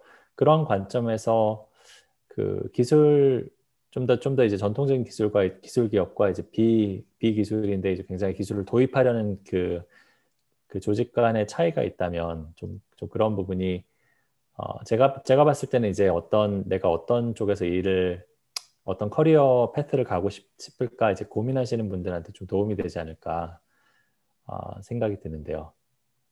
예, 뭐 방금 말씀해 주신 대로 이제 테크 기업과 넌테크 기업의 차이, 또 엠엘을 에이아이를 적용하는 관점에서의 차이, 또 그런 조직에서의 차이, 그 부분은 아직은 이제 두 가지를 볼 수 있는데, 시계열적인 관점에서 사실은 이제 테크 기업들이 이런 테크 기반의 비즈니스 모델을 갖고 우리의 일상에 이제 다양한 서비스를 제공해 왔기 때문에 그쪽에 대한 노하우는 사실 좀 더 많다고 보는 게 맞는 것 같아요. 그러니까 먼저 엠엘, 에이아이 기술을 도입했을 때 어떤 어려움, 어떤 뭐 좋은 점을 다 경험해본 이제 조직이라고 보시면 좋을 것 같고, 그에 반해 이제 나이키 같은 이런 넌테크 기업들은 그런 변화를 지금 겪고 있다고 보는 게 맞는 것 같고요. 그런 관점에서는 테크 기업들의 경험이 이제 이런 회사들에게 되게 많이 필요한 시점이 아닌가 싶고, 그래서 이제 넌테크 기업들이 지금 테크 기업에 있는 많은 인력들을 또 흡수하려고 노력을 하는 것 같고요. 또 그런 기술의 이전은 전 되게 자연스럽고 바람직하다고 보여져요. 그래서 그런 게 이제 이루어질 때 어떻게 보면 테크 기업에서의 또 보지 못했던 부분들을 보게 되는 것도 있는 것 같고요. 제 그냥 경험으로 또 말씀드릴 수 있는 부분은, 이제 나이키 같은 곳이 아까 잠깐 중간에 설명을 드렸지만 고객에게 굉장히 그 어떻게 보면 고객과의 릴레이션십을 중시하는 회사다 보니까 그 시니어 리더십, 특히 이제 그 높은 그 직위에 계신 분들이 갖고 있는 그런 그 테크에 대한 익스펙테이션이 좀 달라요. 그게 다르다는 건 뭐냐면, 우리가 이제 뭐 구글, 페이스북, 아마존, 애플 뭐 이런 회사들을 봤을 때 그런 회사들의 이제 시니어 리더십들이 갖는 기술에 대한 기대감은, 기술을 이미 기반으로 비즈니스 모델을 만들어 왔고 그 기술들과 함께 커온 분들이라고 본다면, 이제 넌텍 기업들의 이런 시니어 리더십은 기술을 사용하고 기술을 이해하는 쪽에서의 관점이 더 강하기 때문에 이제 문제를 볼 때 기술에 대한 것을 좀 더 다르게 본다고 생각하시면 좋을 것 같아요. 그래서 단순히 이제 테크 기업에 일하시던 분들이 넌텍에 가시면 어, 이 회사는 기술을 보는 게 왜 이러지? 뭐 왜 이렇게 생각을 할까? 라는 거를 이제 어떻게 보면 회사의 좀 파운데이션부터 다 이해를 하는 게 좋을 것 같아요. 왜 나이키가, 또 뭐 왜 아디다스가, 뭐 왜 홈디포가 이런 기술을 쓰고 이렇게 하려고 하는가. 결국은 이제 그들이 생각하는 고객, 그 고객에 가기 위한 서비스, 그걸 위해 엠엘과 에이아이, 데이터 사이언스를 쓰는 거기 때문에 그런 근원적 문제를 이해하지 못하면 사실은 이 엠엘, 에이아이 자체의 기술만으로 이 회사가 존재하는 건 아니라고 보는 게 좀 더 맞거든요. 그래서 이제 애플, 아마존, 뭐 페이스북 같은 회사들과 그 넌텍 기업들과는 그런 부분에서 굉장히 차이가 있다고 보시면 좋을 것 같아요. 아, 네. 그러니까 제가 이해한 거를 좀 더 어, 말씀드려보자면은, 그러니까 테크 기업 같은 경우에는 문자 그대로 기술 자체가 약간 목적이 되는 경우가 꽤 많은 것 같아요. 예를 들어서 뭐 뭐 아마존 같은 경우에도 뭐 추천 기술을 만들면은 그거를 이제 뭐 자기가 쓰기도 하지만 이제 뭐 또 에이더블유에스 같은데 이제 뭐 넣어서 팔기도 하잖아요, 그렇죠? 그런 의미에서는 이제 기술 자체에 굉장히 좀 좀 어 뭐 집착이란 집착이고 기술 자체에 굉장히 좀 중요성을 많이 두는데, 어 예를 들어 뭐 그 나이키 같은 경우에는 어 기술이 정말 수단이잖아요, 그렇죠? 그 다른 저 비즈니스하기 위한 수단이기 때문에 어, 기술, 기술이 어떤 가치를 줄 수 있느냐를 설득하는 과정이 훨씬 더, 뭐 기술 자체가 굉장히 아름답고, 뭐, 어떤, 어떤, 조, 어떤 종류의 이제 어떤 좋은 그, 그 특성을 가졌, 가졌다는 것보다는 이게, 이게 내가, 내가 지금 갖고 있는 비즈니스 문제를 어떻게 해결해 줄 수 있어? 이런, 이런 종류의 질문이 훨씬 더 중요해진다. 이렇게 이해를 해도 되나요? 예, 예. 정확한 요약입니다. 아, 예, 예. 뭐 그런, 그런 의미에서는 조금, 어, 커뮤니케이션, 이 굉장히 좀 중요할 것 같고, 아까도 말씀을 하셨지만 어, 어찌 보면 좀 보람도 있을 것 같은 생각도 들고요. 택, 택이 워낙 자연스럽게, 그러니까, 그러니까, 그러니까 기술 기술 기업에서처럼 기술이 너무 자연스럽고 뭐 뭐 다 알고 있고 이런 게 아니라, 그걸 잘 모르고 좀 덜 사용되는 분야에서 굉장히 그 가, 가, 큰 가치를 창조해내는 그런 장점도 있을 것 같은데, 한편으로 조금 어려운 점도 있을 것 같고요. 이제 그런 좀 뭐 보람과 어려움 관점에서는 어떤 생각을 하셨는지. 예, 그 그 두 가지는 이제 사실 뭐 공존하는 문제죠. 어떻게 보면 음. 그 기술을 잘 모르시는 분들, 또는 기술에 대한 열망과 기대가 높은 분들이 계시기 때문에, 사실 이제 방금 진영님 말씀하신 대로 커뮤니케이션을 어떻게 무엇을 하냐가 굉장히 중요해요. 그러니까 똑같은, 예를 들어서 제가 방금 전에 설명드렸던 그 랭귀지 갭의 문제, 뭐 커스터머 랭귀지와 에디토리얼 랭귀지가 다르다 했을 때, 이것을 설명할 때도 이제 제가 사실 뭐 애플에서 이걸 설명했을 때와 나이키에서 설명했을 때는 상당히 다른 이야기를 해야만 했었고 하는 게 맞았다고 생각이 들었어요. 다른 다른 용어로요, 그렇죠? 그렇죠. 그러니까 예, 예. 제가 이제 뭐 박사 때도 사실 그런 경험을 했는데, 제 개인적인 이야기지만 똑같은 내용을 갖고 이제 컴퓨터 사이언스에 가서 얘기할 때와 인포메이션 사이언스에 가서 얘기할 때와 다른 랭귀지를 썼어야 되는데 비슷한 경우였던 것 같아요. 그래서 조금 더 넌텍에 대한 분들은, 어, 우리 같은 이제 그 수학에 좀 익숙하신 분들한테 보자면 이제 컴피턴스 인터벌이 높아요. 어퍼 바운드, 로어 바운드가 되게 높다고 보시면 돼요. 격차가 크죠. 그래서 어떤 분들은 굉장히 잘 이해를 하고 잘 아시는 분들이 있는가 하면, 어떤 분들은 또 전혀 다른 생각을 갖고 계신 분들이 계세요. 그래서 그런 분들을 아우를 수 있는 얘기를 한다는 건 사실 좀 더 어려운 것이었어요. 제 기준에서는 좀 더 어려운 이야기였고, 그래서 항상 좀 더 비유를 들려고 했고 실사례를 얘기하려고 많이 했었고요. 그 사례를 통해서 입증을 하면서 이분들에게 이제 신뢰를 쌓는 게 되게 중요했다고 느끼고요. 팀을 빌드하는 그 관점에서 이제 진영님이 아까 질문을 해주셨던 거에 대한 답이기도 한데, 이 팀 조직이라는 거는 사실 그런 생각이 많이 들어요. 그러니까 인간관계에 있어서 신뢰, 내가 무언가를 같이 하는 사람들이 나를 믿어줄 수 있고 내가 하는 것에 대한 가치에 대해서 같이 공감을 해줄 수 있는 게 중요하기 때문에 그런 것에 대한 시간 투자를 참 많이 했었고요. 뭐 예를 들자면 애플로 치면 제 전체 시간의 한 삼십 퍼센트 정도를 커뮤니케이션을 했다면 나이키에서는 한 오십, 육십 퍼센트 정도를 커뮤니케이션에 쏟았어야 됐고 그게 또 많은 좀 보람을 네, 가져왔던 것 같아요.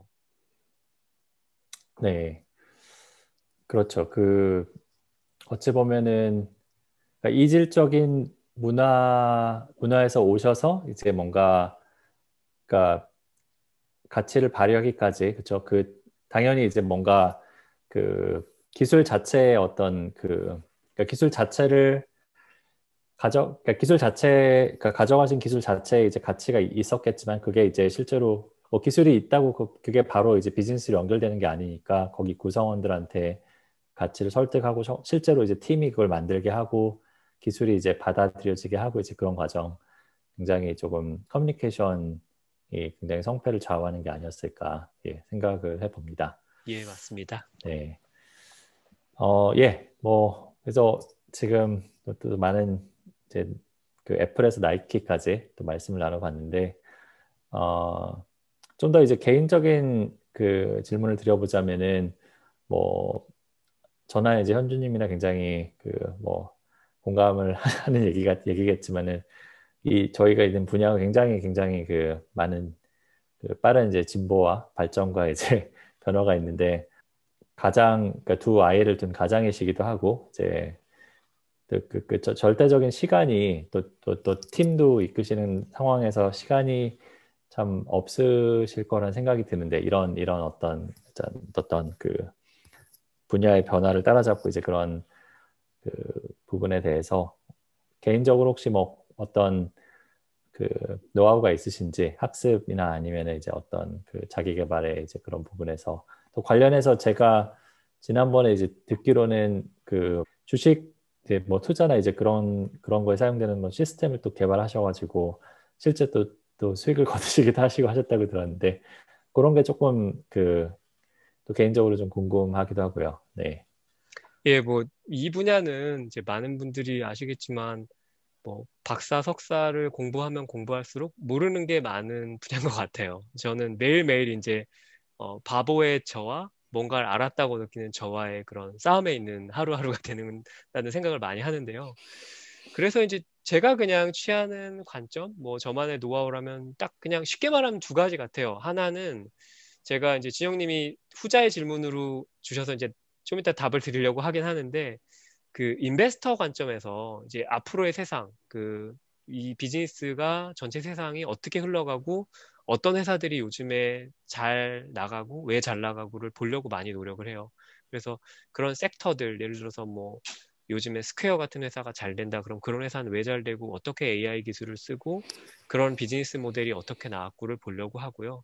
그게 이제 하나의 탑다운이라고 좀 보시면 좋을 것 같고 반대로는 이제 그 바텀업으로 저희 같은 진짜 리서치를 하는 사람들, 리서처를 했던 사람들의 관점에서 뭐 메이저 컨퍼런스나 뭐 블로그들 또 많은 좋은 연구기관들이 하는 발표 또 거버먼트 프로젝트 펀딩 같은 흐름 이런 걸 좀 많이 보려고 해요. 그래서 전에는 사실 논문을 참 많이 읽었는데 요즘은 너무 감사하게도 유튜브나 뭐 이런 데 많은 분들이 논문 요약본도 많이 올려주시고 그런 걸 많이 활용을 해요. 그래서 뭐 최근에 이제 이엠엔엘피 이런 학회 걸렸을 때도 거기 이엠엔엘피 다녀오신 분들 중에 뭐 조음 타입 페이퍼 한 다섯 개를 서머리해서 뭐 미디움에 아티클 올려주신 분들, 뭐 유튜브에 요약본 올려주신 분들 그런 분들 내용도 많이 보고 또 그중에 제가 굉장히 괜찮다 하는 것들은 직접 읽어보고 이제 제가 여기서 좀 쉐어하고 싶은 노하우는 뭐냐면 사실 왓에 대한 문제는 뭐 많은 분들이 느끼는 것처럼 정보 접근성이 워낙 좋아져서 원하는 정보는 얼마든지 찾을 수 있는 것 같아요. 근데 어려운 부분은 이제 와인 것 같아요. 우리가 무언가를 알았을 때 이게 왜 중요한가 서로 이 왓에 대한 정보를 엮는 과정인데 이 엮는 과정을 보려면 저는 테크만으로 이거를 보려고 하지 마시고 이 테크 뒤에 있는 좀 더 인문학적이고 우리의 삶에 대한 걸 좀 더 보시는 게 낫지 않나라는 생각을 해요. 그러니까 검색이란 기술을 왜 테크 기업들이 처음에 개발을 했고 지금 넌테크 기업들이 그걸 도입하고 활용하고 확장되는지 이런 흐름을 보시고 또 뭐 최근에 뜨고 있는 예를 들어서 뭐 핀테크나 뭐 자율주행이나 뭐 헬스케어나 이런 분야도 이런 다양한 기회 요소들이 존재하는데, 그 기반에서는 이제 좀 더 인문학적으로 봤을 때 우리가 왜 그런 기술이 필요하고 어떤 기술에서 우리는 우리의 시간과 돈을 지불할 것인가, 그런 걸 좀 이해해 보면 어떤 기술에 대한 게 앞으로 좀 더 성장할지, 또 그런 학회에선 어떤 기술들이 요즘에 나오는지를 보는데 도움이 되는 것 같고요. 그게 이제 저로서는 좀 시간을 아껴 쓰고 효율적으로 쓰는데 많은 좀 도움이 되는 팁이 아닌가 싶어요. 그리고 이제 두 번째 그 주식 관련된 얘기는 사실 뭐 어 제가 한 이천사 년쯤부터 이런 투자 분야에 개인적 관심을 갖고 좀 많은 업앤다운을 경험을 하고 해왔는데, 어, 지금은 이제 좀 액티브 매니지먼트 하는 이제 분야로 투자를 하면서 알고리즘도 만들고 뭐 시스템 트레이딩도 하고 하는데, 어, 제가 드리고 싶은 거는 사실 이런 좀 말씀을 드리고 싶어요. 이렇게 굉장히 이런 팟캐스트 들으시는 분들이 다 그 엠엘, 뭐 데이터 사이언스 분야에 많이 잘 알고 공부하신 분들인데, 사실은 결국은 이제 우리가 이런 일을 하고 어떤 성공을 하고 많은 것들을 배워가는 과정에서 마지막으로 우리가 생각해 봐야 될 부분 중에 하나가 이제 경제적 자유, 뭐 경제적 독립이라는 요즘에 용어들이 많이 나오는데, 자신의 어떤 경제적 성공에 대한 좀 포트폴리오를 생각해 보시는 것도 중요한 것 같아요. 그래서 리서치를 하고 공부를 해서 결국 내가 이루고 싶은 것이 어떤 것인가에 대한 거를 잘 생각해 보시고, 저의 경우에는 제가 이제 노동소득뿐만이 아니라 어떤 투자나 자본소득을 통해서도 밸런스를 만들고 살아야겠다라는 좀 개인적 목표가 좀 어렸을 때부터서 있었어서, 그래서 이제 이런 노력을 늘 같이 해왔고, 그 과정에서 이제 제가 새 회사를 선택할 때도 이런 그런 고민을 같이 해보고, 어떤 회사가 좀 더 좋을까, 그 회사의 앞으로 성장 전망성, 그 섹터의 앞으로 성장, 이런 걸 많이 봤던 것 같고요. 그런 걸 많이 생각하시면 어 뭐 개인적으로 이제 연구나 공부도 좋지만 또 이런 세상을 보는 눈의 관점에서도 많은 도움이 되지 않을까 생각이 듭니다. 아, 예, 예, 말씀하신 대로 저도, 그러니까 저뿐만이 아니라 이제 그 기술 쪽에 있는 사람들이 사실은 기술만 보기가 쉬운데, 현준님께서는 이제 말씀하신 대로 좀 더 그 거시적인 관점에서 어떤 기술이 있을 때 이게 왜 그, 그러니까 왜 유용할지, 어떤 사람한테 유용할지, 실제 얼, 얼마나 세상에 큰 임팩트가 있을지, 이제 그런 부분을 생각해 보는 거. 그리고 이제 그게 사실은 어, 투자랑도, 투자 의사결정이랑도 연관되는, 그쵸? 그 영향을 줄 수 있는 어떤 그런 생각인 것 같기도 하고, 그래서 좀 그런 어 그렇죠, 기술 기술의 어떤 딱 갇혀 있는 게 아니라 좀 더 이제 넓은 시야를 볼 수 있는, 네, 그런 게 중요하다.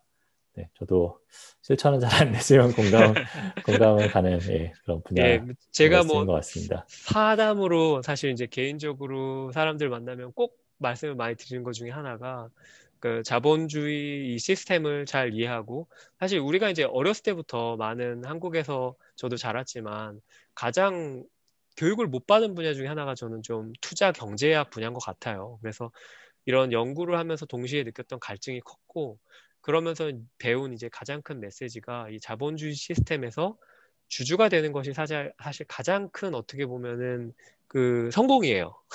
왜냐하면 결국 주주라는 게 자본가, 회사의 주인이고, 그렇죠, 자본가가, 네, 되는 것인데, 음. 그런 관점에서 이제 본인이 공부하고 연구하는 기술도 이해해 보시면 조금 더 맥락을 짚는 데 도움이 되는 것 같고, 예, 큰 좀 흐름을 읽는 데 많은, 이제 저한테도 개인적으로 많이 도움이 됐던 것 같습니다. 네, 네, 굉장히 그 좋은, 그 저희 팟캐스트 나오셨던 분들 중에 이런 말씀 처음 해주신 것 같아서 제가 기술, 다 기술적인, 기술적 분들만 초청을 했는데, 주로 이제 어떤 약간 하우, 하우 면에서 좀 더 말씀을 해주셨던 것 같은데, 와이를 짚어주신 분은 현준님이 최초가 아닌가, 네, 그런 생각이 드네요. 네.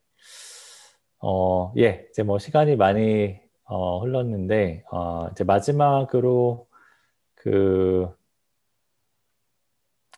이쪽 그, 커리어를 이제 뭐 말씀 여러 가지 말씀 많이 해주셨는데, 그래도 뭐 그 머신러닝 혹은 또 전자상거래 쪽 커리어 관심 있는 분들한테 뭐 학생이 될 수도 있고, 아니면 이제 그 뭐 전직 생각하시는 분들일 수도 있고, 어떤 조언을 하시고 싶으신지 좀 있으시면 말, 알려주시면 좋을 것 같고요.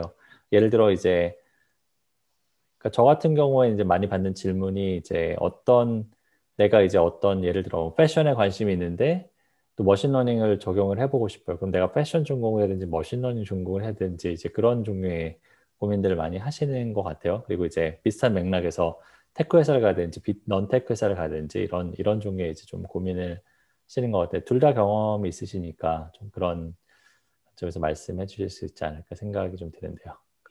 예, 너무 어려운 질문이고 사실 제가 이런 조언을 할 수 있는 자격이나 입장이 되는지 일단 좀 모르겠지만 그냥 뭐 제가 경험했던 바에 한해서 좀 말씀을 드리면 어, 첫 번째 그냥 엠엘 에이아이를 생각하기 이전에 앞서서 어떤 분야에서 이제 이런 커리어를 만들려면 그 분야에 그 소위 말하는 성공해왔던 사람들의 역사를 좀 짚어보는 게 도움이 되지 않나라는 생각을 해요. 예를 들어서 내가 뭐 진영님이 말씀하신 패션의 분야인데 엠엘과 에이아이를 적용해보고 싶다 그런다면 그런 분야에 성공한 회사, 또 그 회사의 창업주, 또 아니면 그 회사의 예를 들어서 뭐 씨티오 이런 분들이 어떤 식의 커리어 패스를 가져왔고 어떻게 그렇게 해왔는지를 보는 거.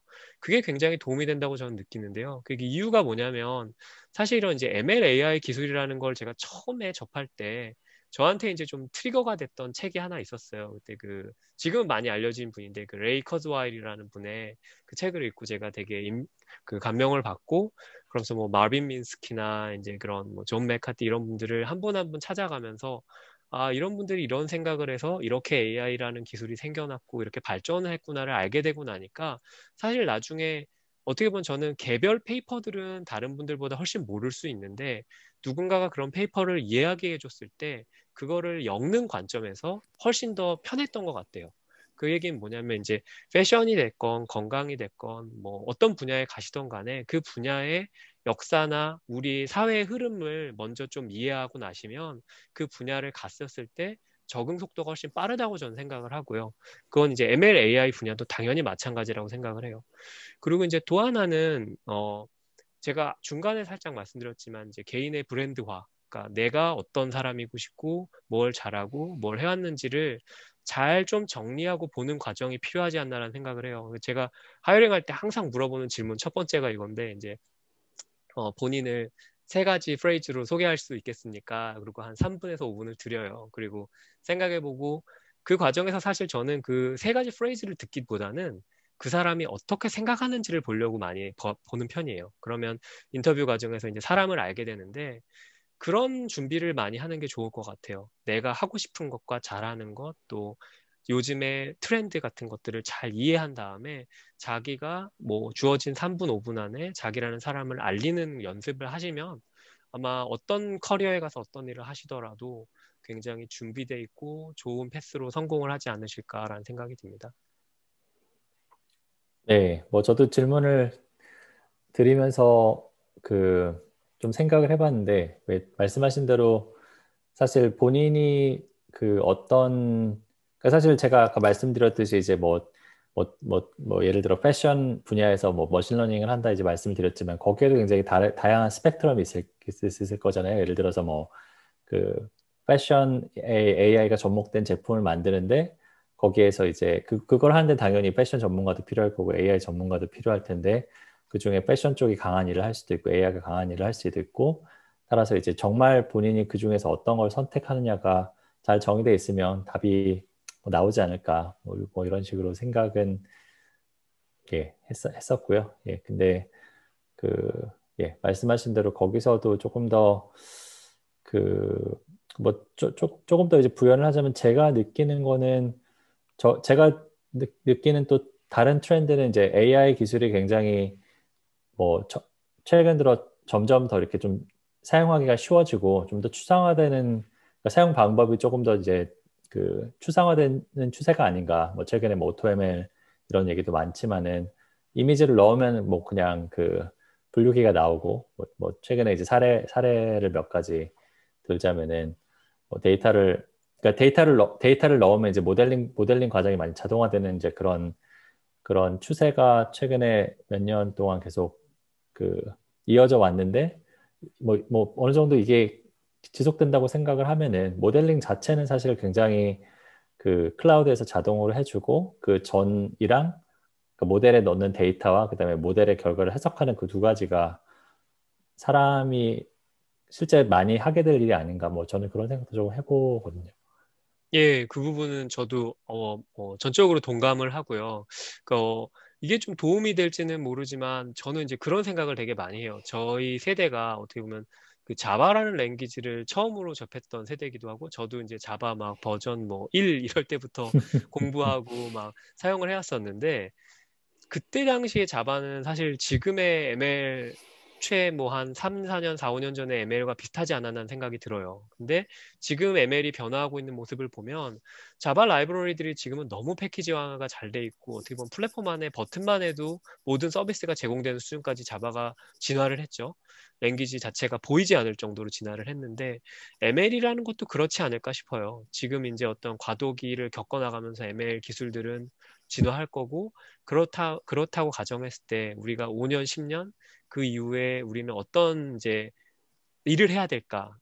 근데 제가 보는 가장 큰 거 하나는, 그래서 제가 자꾸 인문학 얘기를 드리고 싶어 하는 게, 결국은 사람의 문제를 풀기 위해 우리는 기술을 개발하는 경우가 많은 거고요. 그렇다면은 사람이 무엇을 필요로 하고 왜 필요하고 어떤 부분에서 무엇을 위해 이런 기술을 하려고 하는가를 잘 알면 사실 이제 기술을 잘하는 부분들이 접목되기가 엄청 쉽다고 보여져요. 그래서 뭐 이런 영어를 쓰시는 분들도 계신데, 이제 휴먼 투 머신 트랜슬레이션이라고 하시더라고요. 이게 비즈니스용의 영역의 휴먼 랭귀지를 머신 영역의 그 랭귀지로 트랜슬레이트를 잘하는 사람들이 앞으로 성공을 잘할 거다, 이런 얘기 하시는 분들도 계시고, 진영님 말씀처럼 이제 모델에 들어가는 부분과 나오는 부분, 이런 부분들이 사람의 기술이 꼭 필요한 부분이 될 것 같고요.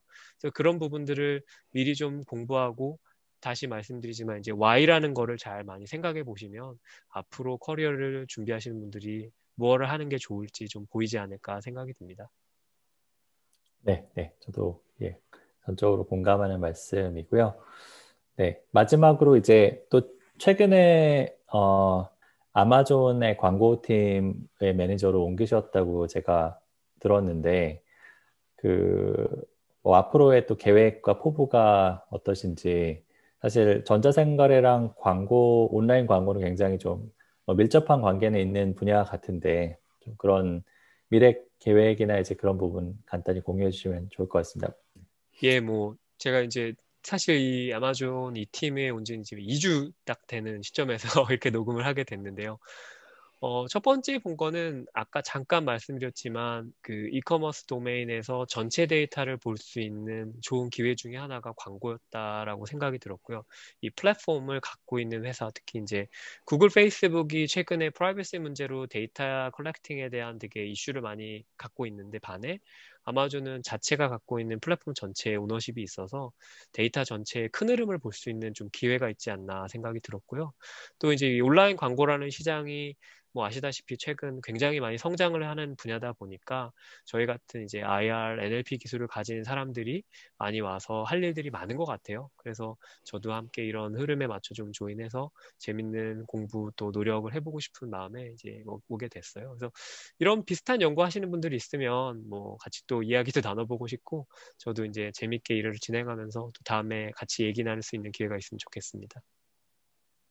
아, 네. 뭐 팀에서 지금 채용도 하시는 거죠? 예, 예, 예. 저희 예. 팔로알토 오피스로 가게 됐고, 이제 채용도 네, 굉장히 이제 많이 할 계획으로 있습니다. 아, 예. 그러면 채용 혹시 뭐 디테일도 있으시면 저한테 예, 예. 주시면 제가 링크를 예, 해서 예, 그 공유를 하도록 하겠습니다. 아, 예. 뭐 그 지금 한 시간 반이 훌쩍 넘었는데, 어, 예. 저도 뭐 개인적으로 그 현준님께 좀, 좀 배우려고 이렇게 초청을 했는데, 뭐, 또, 또 좋은 그 가르침을 많이 얻은 것 같고요. 음, 저는 이제 마지막으로 이제 그, 뭐 너무 많이 인용이 돼서 좀 식상하긴 하지만, 그 스티브 잡스가 그 애플이 이제 인문학과 이제 기술의 접점에 있는 회사다, 이제 그런 얘기를 했었는데, 또 그 애플에서 일하셨던 현준님께서 인문학 얘기를 많이 해주셔서 저도 예, 다시 한번 좀 그 인문학 책들의 좀 먼지를 좀 털어서 읽어야 되지 않을까 좀 생각을 해보고요. 혹시나 뭐 마지막으로 또 청취자분들한테 나누고 싶은 이야기 있으시면 좀 부탁드리겠습니다. 예, 뭐 제가 여기 이렇게 또 일단은 이제 진영님이 이런 기회를 저한테 이렇게 같이 마련해 주셔가지고 너무 감사드리고, 제가 많은 분들한테 도움이 될 수 있는 이야기를 했는지 모르겠어요. 그래서 많이 좀 좋은 정보를 좀 같이 공유하고 싶은 마음에 이렇게 나왔고 얘기를 나눴는데, 기회 자체가 너무 저한테 감사했고, 올해 뭐 코로나 바이러스를 통해서 많은 분들이 여기저기서 고생하고 힘든 시간을 보내고 계실 텐데 잘 다 건강히 이 시간을 이겨내시길 바라고, 저희 분야 같은 경우는 그러니까 뭐 이 분야를 이 분야로만 너무 보지 마시고, 저는 다시 말씀드리지만 이제 사람을 이해하는 분야 이렇게 생각을 하고 공부를 하고 준비하는 게 저도 늘 생각하는 것이고, 그리고 절대 이제 그런 생각은 안 하셨으면 좋겠어요. 그, 아, 왜 나만 모르지라는 생각, 이런 질문을 제가 참 많이 받아서 마지막으로 드리는 말씀인데, 어, 저도 한 십 년, 십오 년 가까이 이런 공부를 했고 여러 분야에서 일을 해봤지만 아직도 모르는 게 매일매일 많거든요. 그렇기 때문에 뭔가 모르는 게 있다는 건 즐거운 일인 것 같아요. 그래서 그 즐거움을 기회로 삼고 같이 공부하고 같이 토론할 수 있는 분들이 옆에 있다면 그게 더 행복한 게 아닌가 생각을 하고, 그렇게 이제 하루하루를 준비해가면 좋은 앞으로 여러 가지 일들이 있지 않을까 생각을 합니다. 감사합니다. 아, 예, 감사합니다. 한준님 말씀해 주신 건 저는 공감을 하는데, 사실 어, 그 마지막 그 그러니까 모르는 거에 대해서 이제 즐겁 즐겁게 생각한다는 그 마인셋이 공감이 안 가시면 사실 이 분야에 그렇게 적합한 어, 분은 아니신 것 같아요. 이게 좀 저도 이제 계속 공부를 해야 되는 이제 프레셔가 있는데, 이제 이게 뭐 생각해 보면 재밌기도 하고 뭐. 이런 상태인 것 같아서, 예, 혹시나 지금 무슨 얘기를 하는 거지 이런 생각이 드시는, 이쪽 커리어는 조금 재고를 해보시는 게 아, 예, 농담, 농담입니다. 뭐, 뭐 말씀, 말씀하셨 드렸듯이 굉장히 이제 다양한 스펙트럼이 있어서 어, 기술을 그러니까 기술, 기술을 가지고 일을 하는 게 진짜 여러 가지가 있는 것 같아요. 저, 저도 이제 드는 생각이 이제 뭐 테크 회사들이 기술을 만들었다고 해서 어, 그 테크 회사한테만 쓰이란 법은 없는 거고, 이제 전 사, 사회에 이제 확장되는, 그러니까 이렇게 확산되는 과정이 있는데, 기술이. 그러면 이제 그, 또 당연히 그 과정에서 기술이 더 쉬워지고, 뭐 대중화되고, 그런 과정을 거칠 거고, 뭐 그렇게 생각해 보면은, 그, 저는 어떤, 지금 뭐 기술 수준이나 어떤 뭐 전공이나 이제 그런 게 뭐 관계없이 꼭 과, 관심을 가져보시고, 그다음에 뭐 그 내가 꼭 예를 들어서 뭐 딥러닝을 그러니까 머신러닝을 관심이 있는데 뭐 그게 꼭 텐서플로우를 배워가지고 코딩을 해서 뭔가 해보는 게 아니라 그냥 그, 그 뭐 오토엠엘 서비스에서에다가 이미지를 넣어서 결과를 본, 받아보는 것도 그것도 충분히 의미 있는 공부다. 저는 좀, 좀, 좀 그런 생각이 좀 들고요. 네, 어쨌든 뭐 오랜 시간 예, 현진님 말씀 감사드리고, 또 제가 그 또 학습 자료나 아니면은 팀에서 하이어링 하시는 링크 같은 거 공유를 할 테니까 또, 또 홈페이지나 이제 그런 그, 그 링크 통해서 좀 더 배우실 수 있는 기회가 됐으면 좋겠습니다. 네, 감사합니다. 그럼 또 다음에 뵙겠습니다. 예, 감사합니다. 네.